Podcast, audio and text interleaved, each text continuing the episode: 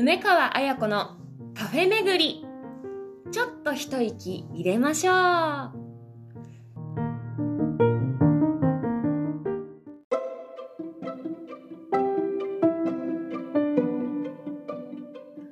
皆さんごきげんよう。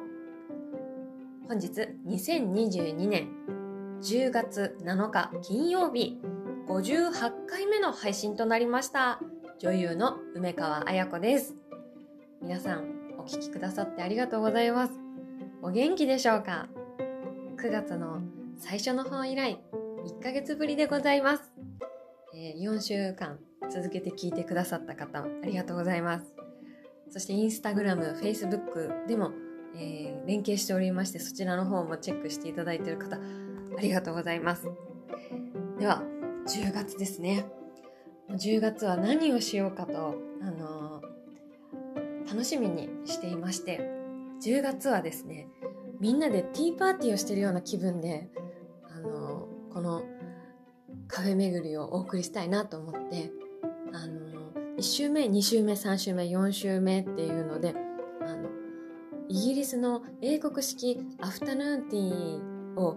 思い浮かべていただくと、1段目がクッキーとかかな、ちょっとした焼き菓子とかで、2段目がケーキで、3段目が、一番下の方が軽食のスコーンとかサンドイッチとか、そういう段になってると思うんですけれども、この10月をそのアフタヌーンティー英国式のように1週目、2週目、3週目、4週目と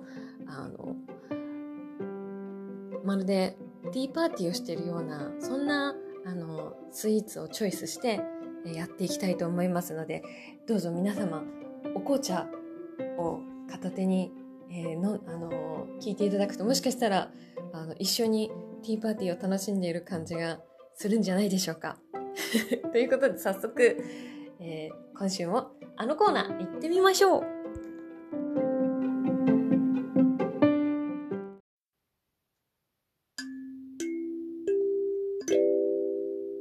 今日は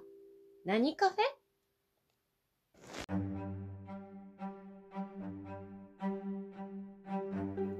はい、今日行ってきたのはビブコーヒーさんです。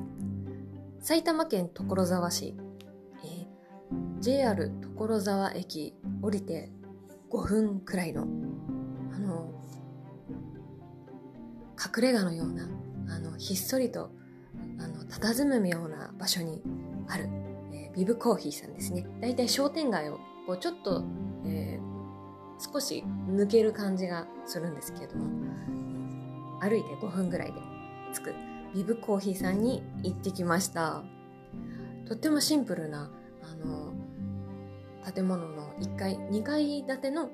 1階部分がビブコーヒーさんなんですけれども、本当にシンプルな作りで 3,4 席ぐらいある席なんですけど、今はコロナでテイクアウトのみをやってるんですけれども、店内も本当にその店主さんが一人で、もう特に装飾らしい装飾は少なめで、ちょこっと飾りが可愛い飾り、ハリネズミとか、あとちょっとしたカップとか、あと、お土産に買えるコーヒー豆の可愛いお店のロゴが入った、コーヒー豆が置いてあるくらいで、あとは白い缶のティーポットっていうんですかね、ティーの缶、ティー缶を置いているっていう、本当にシンプルな小さくて可愛いお店に行ってきました。はい、今週もですね、お部屋を借りてクリーンな声でお届けしております。さて、ここまで行きましたけれども、今日はですね、やはりティーパーティーということなので、ビブコーヒーさんの気になるメニューは、ちなみにビブコーヒーのビブは B.I.B と書いてビブで、そのロゴは B.I.B に下に棒線を引っ張って、人の顔みたいな感じで可愛らしいロゴがありますので、もしビブコーヒーさん興味持ったら顔をめがけて行ってみてください。今日、メカが気になったメニューはドゥルドゥルドゥルドドン、シチュードミルクティー。はい、ということで初めて聞くシチュードミルクティー、シチューなのってちょっと一瞬思うと思うんですけれども、こちらは鍋で煮込んだ濃いミルクティーのことで、茶葉はアッサムを使っているということですね。注文してから煮込んでいただきました。あと甘さが甘いのでいいですかっていうのを聞かれて、どんなミルクティーが出てくるんだろうと思ったので、そのままはいお願いしますと言ったので、梅川は結構ミルクティーにお砂糖入れない派ではあるんですけども、ちょっと気になったので入れてもらいました。では早速、サイズは1サイズのみとなっております。お店のメニューもシンプルで、コーヒーが2種類と、このミルクティーともう1種類でしたね。飲み物4種類ぐらいだけですね。すごくシンプルで、はい。今日はミルクティーということでですね、行ってみましょう。すごい渡された時は熱々でですね、やっと手に持てるようになりました。ではいただきます。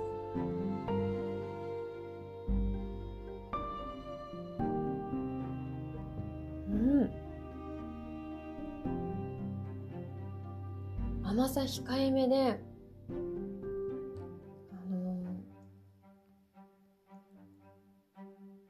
煮込んでるといってもロイヤルミルクティーのような煮込み加減というか凝縮加減で飲みやすいです。アッサムの軽やかな感じが、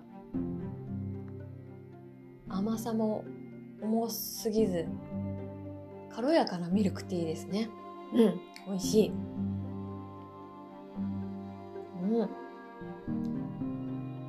いろんな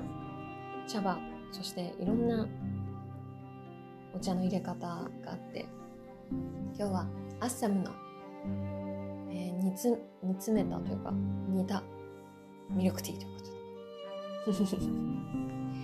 そう、ティーパーティーはやっぱりお紅茶かなと思ったので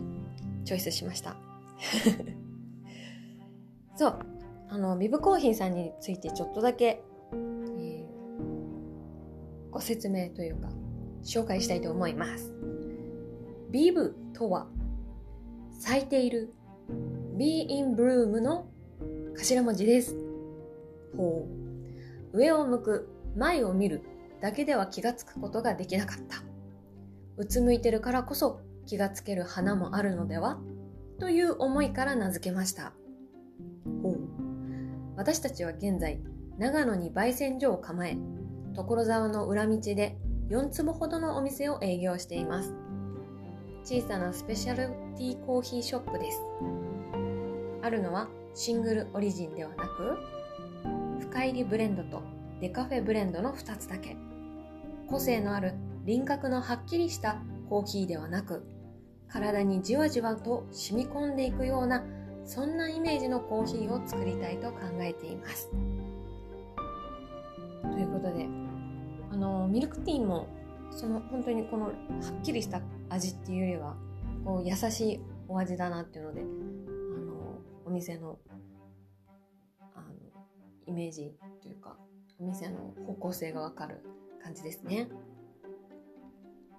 そうなんです。今回は所沢を、選んだんですけれども、話飛んじゃうかもしれないんですけど所沢といえばト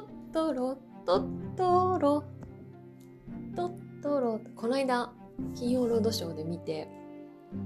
実はトトロは結構相談役であり、最後みんなも知ってるから大丈夫ですよね。メイちゃんを探すときに、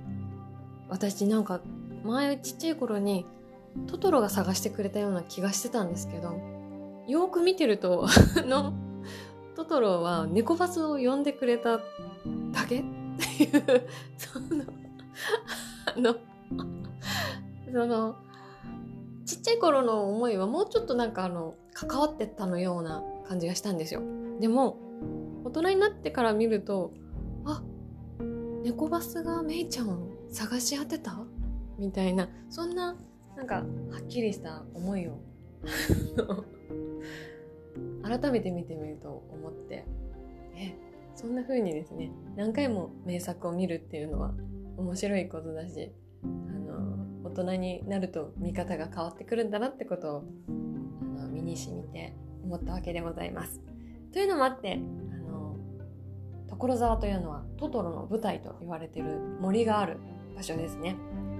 狭山丘陵という場所が、トトロの舞台場所みたいだったんですけども、所沢駅よりかは、所沢から小手差し駅っていうのと、あと西武遊園地の方に行った方がもしかしたら近いかもしれないので、行くときはご注意ください。そんなわけでビブコーヒーさんから、だいぶ離れてきましたけれども、所沢っていうところですね、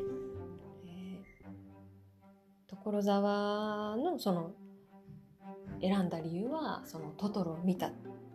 感動したっていうところから来てるんですけど、ビブコーヒーさんにしたのは、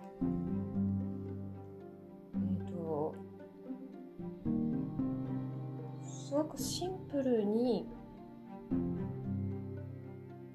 趣が良かったからですね。趣が良かったからです。ちょうど今テイクアウトのみっていう感じなんですけれども、お店の中入ってみるとすごく感じたのが、すごくシンプルな作りになってて、その無駄がないというか、余計ないろいろが飾りがないっていうことは、この店主さんはすごくこう繊細な人なんじゃないかなと思ってきて、その繊細な人ってそのいろいろなことを感じるから、その余計なものをこうなくしてシンプルにすることで、こう居心地がいいんじゃないかとかっていう風にちょっと感じたりもして、まあそんな感じでですね、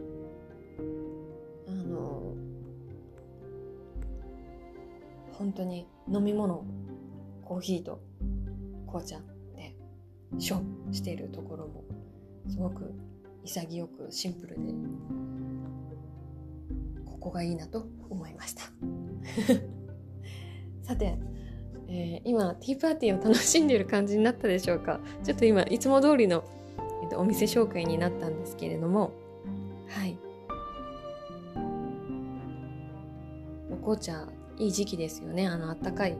とだんだん秋になってきて冷え込んできてますので、暖かい飲み物にだんだん移行してきてるんではないでしょうか。さあ、今日はちょっとたどたどしいさもちょっとあるんですけれども、なんでちょっとたどたどしいかと言いますとですね、ちょっともう一つ今日やりたいことがありまして、それを皆さんと共有して終わりたいと思っているので、ちょっと長く喋っちゃったのかなっていうのもあるんですけれども、ゆるーくまったりふーんって聞いてください。新しいコーナーをやろうと思っています。で、新しいコーナーどんなのって言うんですけども、タイトル決まりました。タイトル、ルンルンチョイス。はい、ルンルンチョイスっていうコーナーを月初めにやっていきたいと思っています、どんなコーナーかというと、前に行ってみようならやってみようっていう目標を決めて、半年間でマンダラチャートを使って達成できるかどうかっていうのをトライした6ヶ月を過ごしてみて、で目標を外したこの 7,8,9 を過ごしてみてのこの違いを感じて、じゃあそろそろ新しいコーナーで行ってみようならやってみようの続編というか、夢を叶えるラインのまた別バージョンをやってみようっていう気になってきまして、でちょうどですね、昨日だいたい固まりました。その内容が固まって、で、前回みたいに半年後もこういう目標でっていう具体的な目標っていうんじゃなくて、今回は残り2022年10、11、12月をどんな風に目標を持って過ごしていったらハッピーかなと思いまして、そのコーナーとして考えたのがルンルンチョイスということで、その6ヶ月間やってみて一番感じたことが、その目標を持って過ごしてるととってもこう気持ちを高く保ちながら、そしていいことも起こっていくんですけど、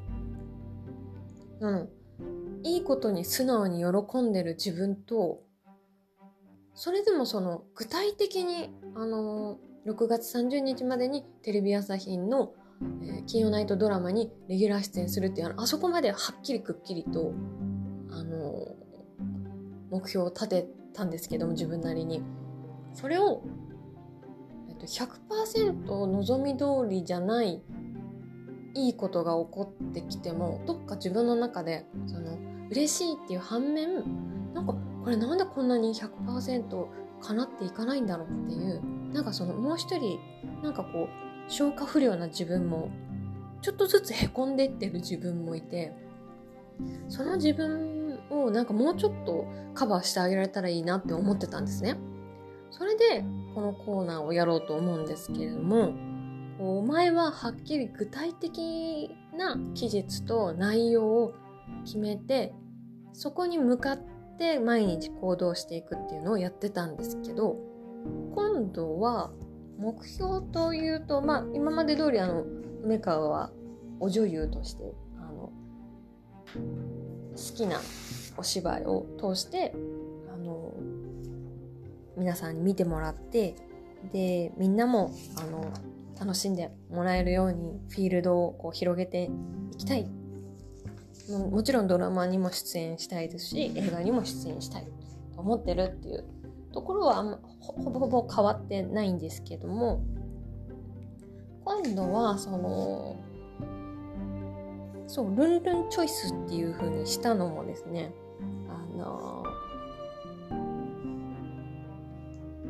一番自分の梅川がこうちょっとこうどんどんうっすらへこんでいってる理由みたいなところで、その 100% じゃないっていう具体的な目標に対して 100% じゃないっていうことに対してどうしていくかっていうことなんですけども、その単純にいい感じのことが起こったんだから喜べばいいじゃないかっていうのは、本当にこう頭では分かっている部分であり、ちゃんと喋ってるなそうでもなんか 80% とか 75% もしくは 40% ぐらいのなんか近しいいいことが起こった時に、どっかで自分の中で望みとはちょっとずれてるなとか、望み通りじゃないなって思った時に、その中で私はこうちょっといろんな本を読んで思ったのが、実はその思い通りじゃない、望み通りじゃないっていうのは、実はちゃんと自分が望んでる、思ってる、考えてる通り、願ってる通りにはなってるんだらしいんですよね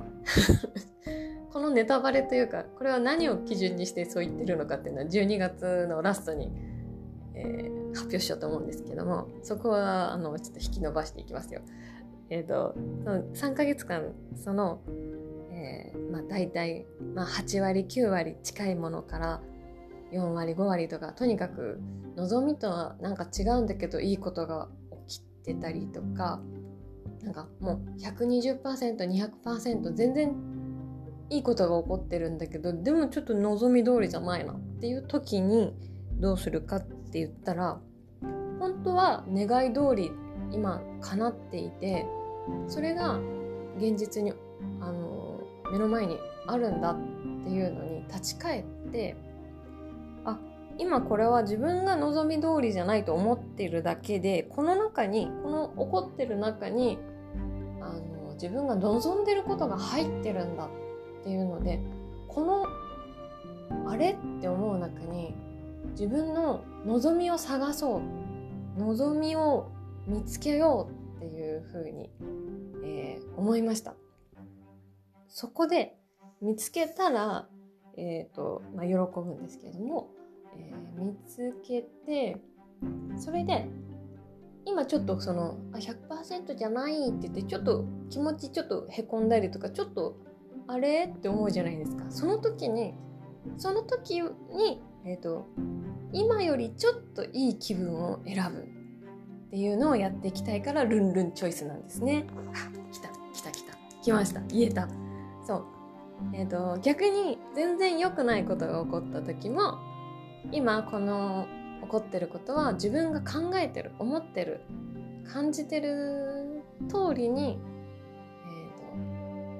出来事が起きてるんだってところにまず立ち返って、その中から自分が望んでるものがこの中に入っているんだっていうところで望みを見つける。で、今よりちょっといい気分になるっていうことをやっていきたいと思います。それをもう毎日のようにやっていったらどうなるかっていうのでやっていきたいと思います。だから前回はゴール地点をはっきり決めてたんですけど、今は日々のことを決めていきたいと思っています。よし言えた。そうなんですよ。いろんな体験をさせてもらったり、いろんな人に出会ったりとかして、本当にいいことは本当に起こってて、自分の気持ちも活動も活性化されてたんですけど、なんかどっかで喜ぶ自分だけじゃないっていうのを見て、その自分ももうちょっと一緒に連れていけないかなっていうので考えてみましたあと3ヶ月ですし、そう3ヶ月をこれでやっていきたいと思っています。なので今回月初めに報告して、それで2、3、4と、ちょっとずつこんなことがあったよっていうので軽くご報告していきたいと思います。なのでちょっと報告は1ヶ月遅れにはなっていくんですけれども、12月30日、31日までやっていきたいと思っております。だからゴールがあるっていうよりか、それによって自分が望んでる通りじゃないものはどうなっていくのかっていうのをね、やっていきたいと思います。はい、ちょっと今日喋っちゃってるので頭使ってる感じがするので、皆さんティーパーティーって言いながらちょっと頭使うじゃんっていうツッコミされる方いるかもしれないんですけども、新コーナー立ち上げなので、ちょっとそこはですね多めに見ていただいて、はい、なので思い通りじゃないことが起こった時には、その中に今本当は願い通りになってるんだ、そしてその中からそれを探し当てるっていうことで一つ例を出そうと思ってですね、ちょっと9月それを少し始めておりまして、例えばですね、この間起こったことが、大雨の中、最近本当に雨多かったですね。で、大雨の中に、やっと着いたカフェがあって、そこで、ちょっとしおになった本だったんですけど、読書しようと思って、コーヒーを頼んで、読書してたんですね。で、濡れてたからちょっと寒かったのもあって、これ美味しかったから、このコーヒー美味しかったからもう一杯飲みたいなってちょっと思ったんです。でもその時にこれもう一杯飲むなんてちょっと贅沢かなって、ちょっと気持ちがそんな望んじゃまずいかなと思ったんですね。その時にちょっと待ってと思って、これはもう一杯コーヒー頼んだら私すごくハッピーになるっていうか、今よりちょっと気分が上がるじゃんって思って、そこで望みはもう一杯コーヒーを頼むことによって私ちょっと気持ち上がるじゃんって思ったんですね。損得よりそっちの方が気持ちが上がるじゃんと思って、それで、頼んだんです。そしたら本当にあったかくて美味しくて、ああ最高って思って、でそしたらですね、ちょっといい気分を選んだわけなんですけど、そしたらそのお会計するときにまたちょっといい気分になることがあったんですよ。お会計するときにその2杯目のコーヒーは別の種類のコーヒーを選んでるから、全然2杯同じものを飲んでるわけじゃないのに、2杯目は半額になってたんですよ。だから2杯飲んだら贅沢かもっていうのが2杯飲んだらお得だったに変わったんですね。おーティーパーティーということで、そんな感じですね。ちょっといい気分を選択する、自分の望みを選択するっていうことで、相乗効果がどういう感じになっていくのかっていうのをですね、ちょっとずつシェアしながら、多分10月から12月にかけて受験勉強を頑張る方や、何かまた忙しくお仕事になっていく方もいらっしゃると思うので、一緒にちょっといい気分を選択するっていうのをちょっとシェアしながらいきたいと思っていますので、皆さんも出来事の中からちょっといい気分を選択してみるのはいかがでしょうか。梅川は皆さんの夢も応援しています。夢が叶いますようにということで、では今日はティーパーティーここまでといたします。ちょっと長かったですけれども、ありがとうございました。ではまた来週、バイバーイ。